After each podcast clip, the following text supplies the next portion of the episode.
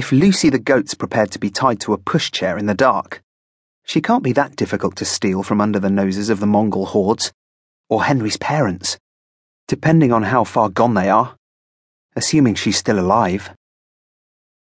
He says the trick with the goat is to make her believe that she thought of it, whatever it is. And that way, she'll do whatever you want. I wonder if that would work on Ursula. Whatever happens, I'm not letting Henry out of my sight. If Miss Primrose is going to rip his heart out, then she'll have to deal with me first. It's just reaching Henry's house that's difficult. That and persuading Ursula that it's worth rescuing a goat. Why are we rescuing a goat when the ancient tribes of the world are massacring each other all over the town? Why are you so worried? I ask, looking at Ursula. It's not like her to show concern for other people. I just hate to miss it, she says, holding up her camera. The doors of the parish hall fly open as we try to pass, and the Women's Union, with saucepans on their heads and brooms in their hands, fill the street. Move! I hiss at Henry, who is frozen at the sight, and we throw ourselves behind a large wheelie bin peppered with what look like broken arrow shafts. Ursula follows us. Although I can't see very well, it's obvious that the women are furious with something. They shout and bang and crash and form a circle, dancing one way, then the other, faster and faster, yelping and whooping. They sound as if they're about to go to war. They stop there's silence, and I poke my head around the corner to look.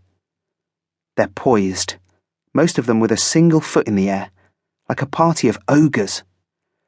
Onward! Someone shouts, and they charge off down the alley, leaving the hall doors wide open. We wait, listening. Distant shouts echo through the streets. I crawl from my hiding place and gaze into the quiet hall. I'm not sure what I expected to find there's a ring of tables, a tray of empty coffee cups, some large circles daubed on the wall in what I hope is mud, and a plate of biscuits. Jammy Dodgers. Wow, says Henry. Food! He charges in, but I stay in the doorway. Ursula hovers behind me. Something doesn't feel right. What is it? says Henry turning towards us. Wah! A fast and angry creature jumps from the rafters. Ah! screams Henry, and the jammy dodgers fly across the room. I dive to pick them up. So does Henry. Ah! We all scream. Then the thing from the rafters picks up a chair, and we back off. It's Mrs. Mittich from the shop. She looks completely terrified. She's wearing black. A black bobble hat, black trousers, and a black top. Like some sort of secret agent. For a second, I face her in the doorway, and then, as she launches the chair, I run as hard as I can. The chair crashes behind us on the street. But we keep on running. Only we've gone the wrong way. Because when we burst out of the alleyway into the square, the women are lined up against the bookshop. They look really angry. Opposite them, the rugby club have formed a square, a bit like the thing that Mr. Dent wanted us to do, only neater and with bin lids. One of the women launches a mop, but the rugby club hold firm, and the mop bounces off the bin lids. Na na na na na, yells one of the Romans. Feeblus! A hail of dustpans and buckets fly across the square. Patheticus! yells another.